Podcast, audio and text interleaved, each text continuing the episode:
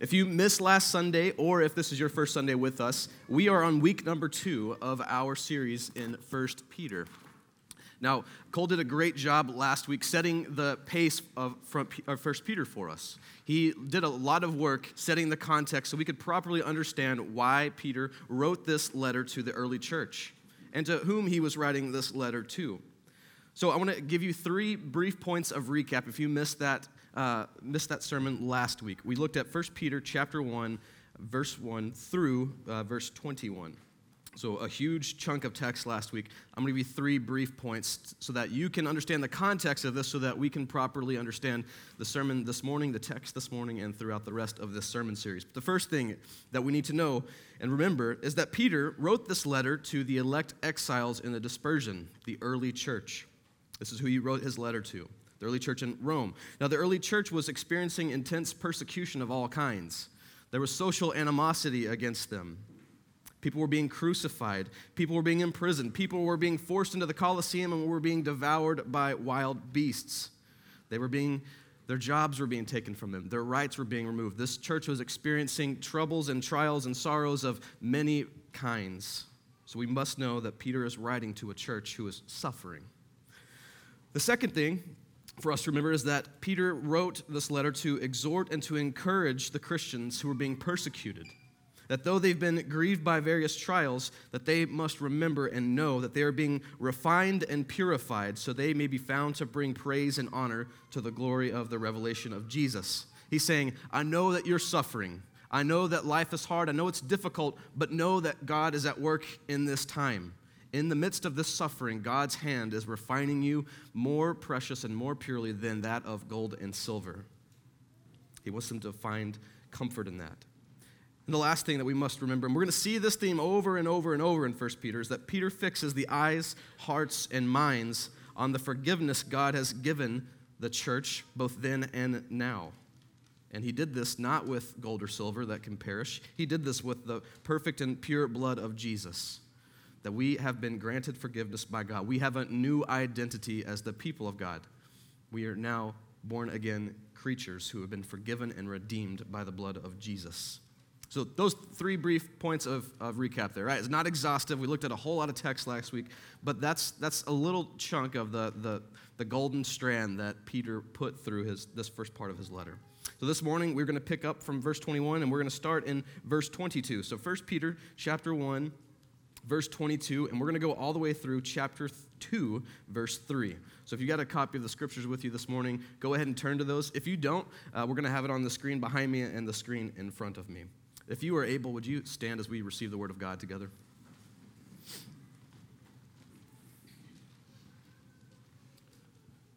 First Peter 1, chapter 1, verse 22.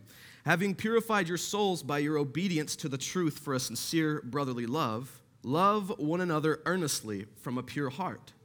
Since you have been born again, not of perishable seed, but of imperishable, through the living and abiding word of God. For all flesh is like grass, and all its glory like the flower of grass. The grass withers and the flower falls, but the word of the Lord remains forever. And this is the good news that I preach to you. So put away all malice and all deceit and hypocrisy and envy and all slander. Like newborn infants, long for the pure spiritual milk, that by it you may grow up into salvation, if indeed you have tasted that the Lord is good. This is the word of God, brothers and sisters. It is true, it is good. You may be seated. Father, in this moment, as you are sustaining the universe, as you are sustaining the things that make up our bodies, would you be present with us and near with us, near, near to us this morning by the power of your Spirit? Would you help us in this time as we look to your word, not to change your word, but to be changed by your word? We need your help to accomplish this because we do not have this power on our own. So be near to us this morning. Fix our eyes on Jesus. Transform us and change us as a result of our time here together on a Sunday morning. It's in the name of your Son, Jesus, and by the power of his Spirit we pray. Amen.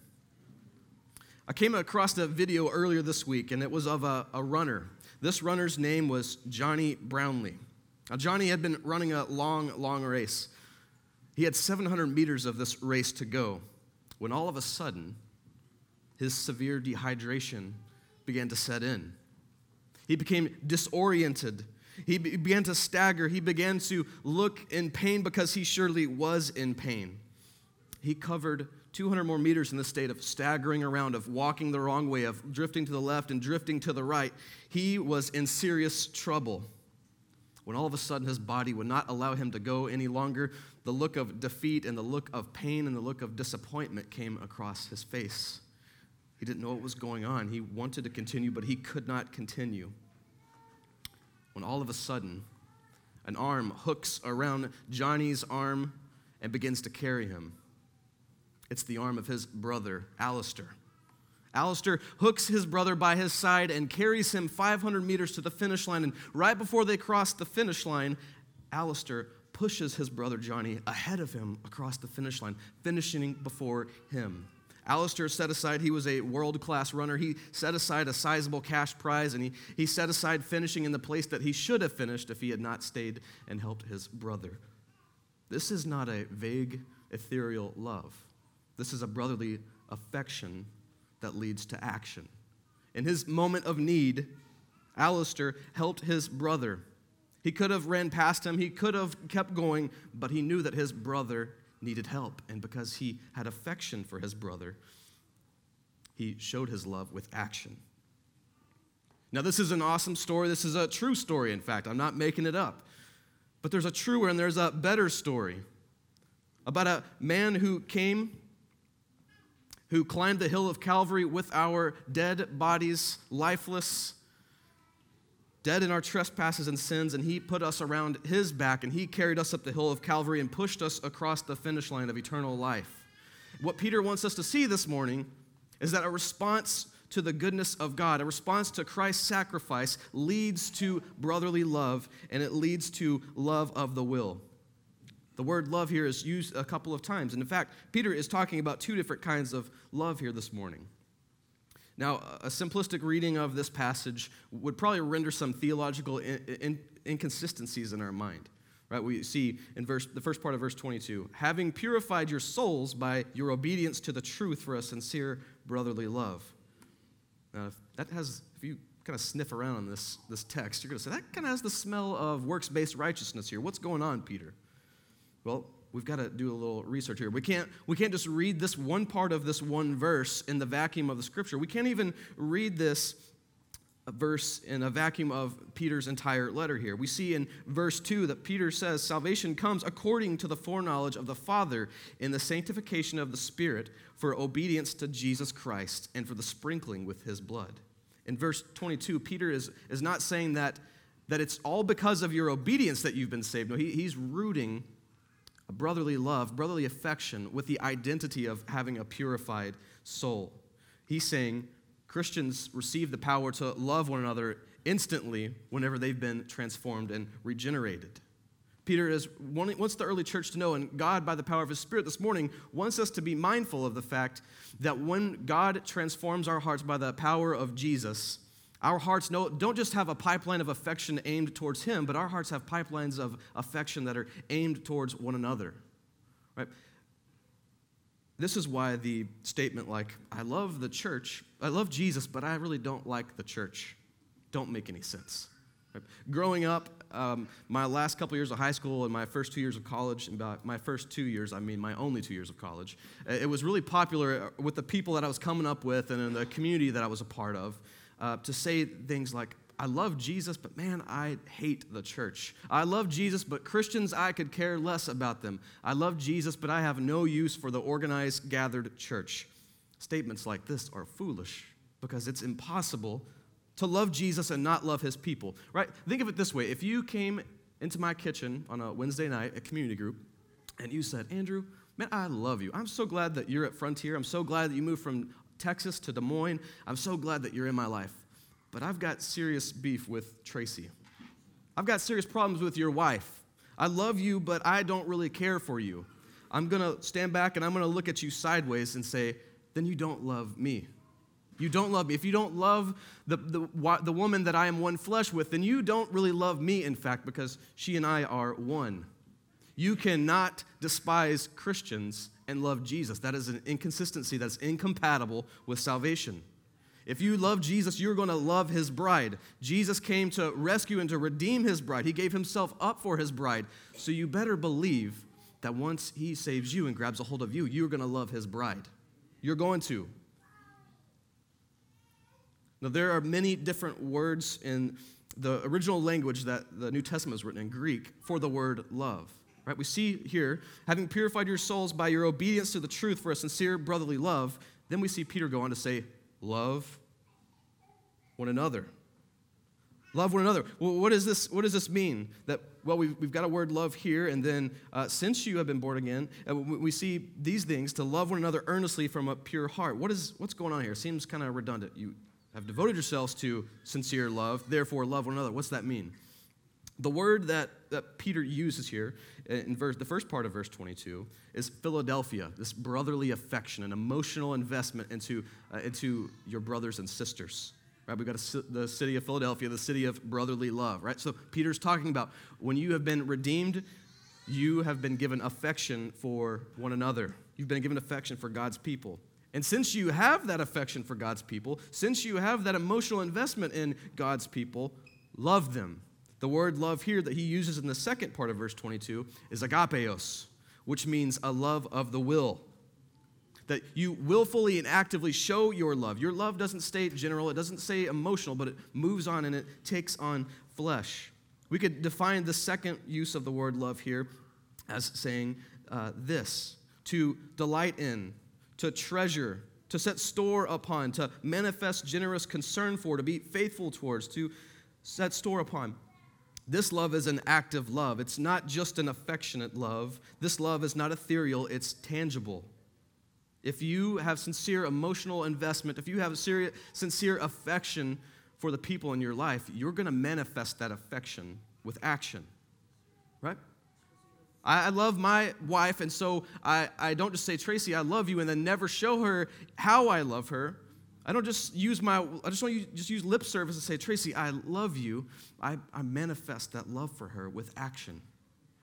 Right? You, we see this. If you love your children, you're going to take care of your children. You're going to manifest that love for your children. Peter wants the church to manifest that love and that concern for one another. Now, we, we understand, if we understand that there's some, some deep and painful suffering going on in this early church, why the heck is Peter giving them some commandments, right? He should be giving them some pats on the back, some attaboys, good job, you guys keep persevering. Why does Peter find it necessary to remind them to love one another? Why, why is he doing that? He's doing that because they are suffering, and in their moments of need, they need to be mindful of their love for one another and to show their love for one another. I, I don't know if, if you've ever had a bad day and uh, you've not treated your kids as you ought to have. I don't know if you've had a bad day and you've not loved your spouse with your words. I don't know if you've had a bad day and, and you don't want to interact with anybody in your life. You would rather go away and not manifest any love for them. Peter knows that this is human nature, that we have a tendency to, in times of trouble, to not love one another. This, this happens. So we must be mindful that in our sufferings, we must love one another. And Peter says, You've got to do this because you've been born again, not of perishable seed, but of imperishable, through the living and abiding word of God. Again, he ties love with the identity that they've been given. Born again people love with born again action, affection, and action. It happens. It's rooted in our identity. It doesn't come before we've been given this identity, it comes after and with this identity. On August 11th of 2012, I received a new identity. On that 11th day of August, I received the identity of husband. In that moment, whenever I said I do, I received an affection for my wife, unlike any affection I've ever received before. And it came from this identity. It came from this identity. I now had a, a, a, sincere and deep affection that burned more intensely than any affection I have ever experienced and that I will experience. Whenever I covenanted with Tracy, and I want to seal those words with, with my covenant. I promised to her to sacrifice for her. I promised to die for her and to fight for her and to cherish her and to love her. I did I do this and I did this because of the identity that I have as her husband. there are specific and important types of love that overflow from certain identities. Right? You love your brothers and sisters in a, a, way that's different than loving your mom and dad. You love your church members in a way that's different than loving your spouse. You love your, on and on we could go. But love overflows from identity. Peter is saying, Church, I know you're suffering.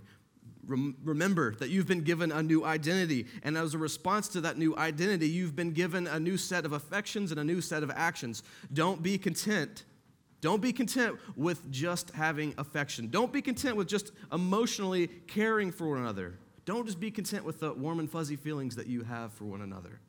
Manifest that love with action. Manifest that love with action. Uh, and we, we get the greatest picture of this from the triune God. God didn't talk, have, a, have a conversation with Jesus and say, Jesus, you know what? I wish there was a way to save these wicked people.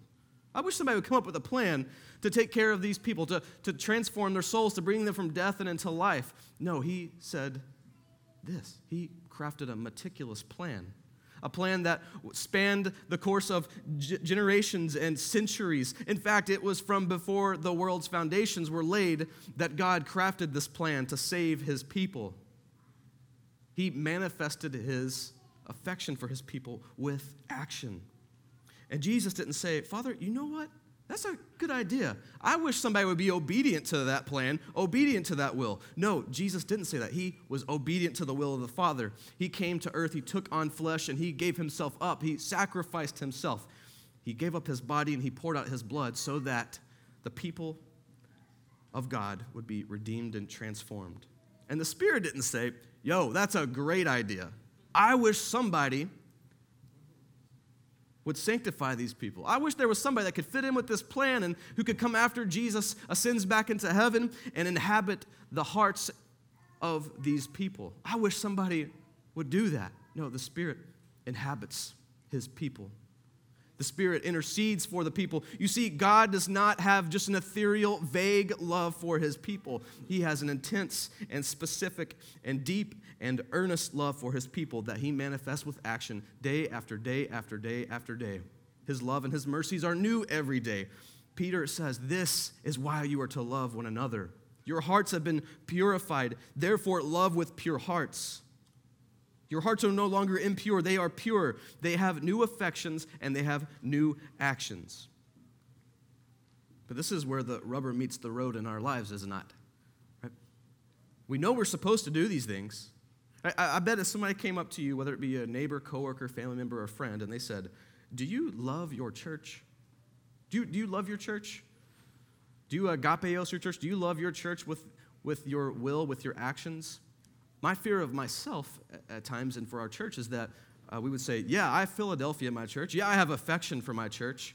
And they say, No, no, no, no. Do you love your church? Do, how do you manifest your love for your church? And you say, Well, I, I have affection for my church. That, that's the fear I have of myself. That I would have this affection for the people of this church and not manifest that affection with action. And this was not something that Peter was, was unfamiliar with. Remember, this is the same Peter who was a disciple of Christ, who walked with Christ. This is the same Peter who denied Christ, not once, not twice, but three times. This is the same Peter who, after Christ had been crucified, buried, and resurrected, interacted with Jesus after a fish breakfast. He had this interesting conversation with Jesus. Jesus is restoring Peter back into good standing with, with him and their relationship. And we see an interesting conversation take place. Now, some scholars and some theologians think that what I'm about to say, what I'm going to talk about here is that the words for love here are not significant. They're, they're not significant. But there are other scholars and theologians that say there is significance here. And I, I find it compelling that there is significance in this interaction with Peter and Jesus in 1 Peter because the words are similar, they mirror one another. In this conversation, Peter said, Jesus said, Peter, do you love me? Do you agapeo me? Peter responds, Yes, Lord, I Philadelphia you. I love you. Peter, do you love me? Do you love me with your will? Yes, Lord, I Philadelphia you. I have affection for you. I have care for you. Peter, do you Philadelphia me? Do you love me with your affections? Peter was grieved when Jesus asked him the third time, And he said, Yes, Lord, I Philadelphia you. I love you. You know all things. You know that this is true. What's happening here is that Jesus is showing Peter that he must love Jesus with all of his being, not just his affection and not just his actions. Jesus is deserving of all our affection and all our action. Peter wants them, wants the early church to know that we are called to love one another. We are called to love one another. Right? Peter heard this from the lips of Jesus. A new commandment I give to you: love one another as I have loved you. That the world may see your, they will know that you're my disciples because you love one another. Peter knows that the love of God and the love of church are inseparable. Peter knows that love for one another happens because of their identity. Peter knows that God is glorified whenever Christians love one another. And he wants the church to know this in their deep state of need. Church, Peter wanted the early church to know that in the midst of suffering that they must have love for one another. Now, no one around here is getting their heads chopped off. No one around here is being imprisoned. No one around here is being lit on fire. No one around here is, is experiencing intense persecution because we love Jesus. That happens all over this world. It does happen. That's not happening here. That does not mean that suffering doesn't exist in Frontier Church. I know that there are people in this room who are longing to get pregnant, and every month the pregnancy test results in a no. I know there are people in this room who have had miscarriages. I know that there are people in this room who, not, who cannot climb out of the hole of depression and anxiety. I know there are people in this room who are struggling with their work. I know there are people in this room who are struggling with their callings in life. I know there are people in this room who have wayward children. I know there are people in this room who have lost family members recently. Suffering does exist in Frontier Church. A church as small as we are, suffering does exist. We can't be content in those moments of suffering and those times of need to just love one another with affection. We have to love one another with action. Right? As, as Peter is closing out this text, he reminds them that the ability to love is, comes from the imperishable seed of God, and that imperishable seed of God is God's word. Grass looks nice, the flowers of grass look nice, and those things are compared to the glory and the power of man. But the Word of God stands forever. It does not return void, it does not grow weary. The Word of God is powerful, and that brings forth in us the ability to love one another. We must love one another in our times of suffering. We can't just be content with a Facebook message of, hey, praying for you. Heard this happen to you. Sorry about that. We can't be content with that. There's nothing wrong with having affection. But what we need to see here in this text is affection and action go hand in hand. They go hand in hand. And you don't just want to be begrudgingly have action and to only do things for people void of affection. It's, both are required. We see that in our text. We saw that in that conversation with Peter and Jesus that affection and action must work together in unison. They are the oars that navigate the canoe of love. That sounded weird when I just said that. Strike that from my notes next. Um, but we have to have those things for one another. We have to. If not, we're just going to be treating each other like we're social media accounts and not really doing anything for one another. When people suffer, we, we step in and we take action. Right? This, this church is good at this, and we need to not grow weary of doing this. When people have babies in our church, it's, not, it's a different kind of suffering. But when people have babies, we have people who take meals and provide food and, and diapers and wipes and throw baby showers. They take care of one another, they manifest that affection for one another. There was a family in our church who, uh, about a month and a half ago, got stranded. Their vehicle broke down. They were in deep need. They didn't have the money that was required, that they needed to fix their vehicle. And it took no less than one day for people in this church to raise money to get these people their, and their vehicle back up and running so they could bring it back and drive their kids around and go to work and to, be, and to use it to be hospitable. This church does take action. It, didn't take, it took less than one day. And get this, Cole and I weren't even the ones leading the charge in this. We were out of town at a conference. It doesn't even require the staff members to step in and to do action. This church shows action. Don't grow weary of doing this. Don't grow weary of doing this because it brings God great honor and glory and it brings great joy in our lives. Peter ends with some practicals on love. In fact, he gives us the negative of what love is not. He says, Don't do these things. What does he say? He says, Put away all malice, put away all deceit, put away hypocrisy, put away envy, put away all slander. Like newborn infants, long for the pure spiritual milk, that by it you may grow up into salvation, if indeed you have tasted that the Lord is good. Give some negatives of like, this is what it doesn't look like. So, what does that mean? What, is, what does the positive look like? What does love look like? Well, instead of malice, we, and, viewing one another with, with ill intent, we view one another as Jesus views us. Right? He's not, he's not just looking and saying, oh, look at this guy. This guy's going to mess up soon. This guy hurt me in the past and he's going to do it again. No, we look at one another as forgiven people. If we are in Christ, we are forgiven, and we must look at one another as forgiven people. We put away deceit. We tell the truth to one another and about one another. We put away hypocrisy. We don't expect things out of other people that we aren't willing to contribute ourselves. We don't just say we love, we show that we love. We put away envy. We praise God for the gifts and skills and resources that God has given others.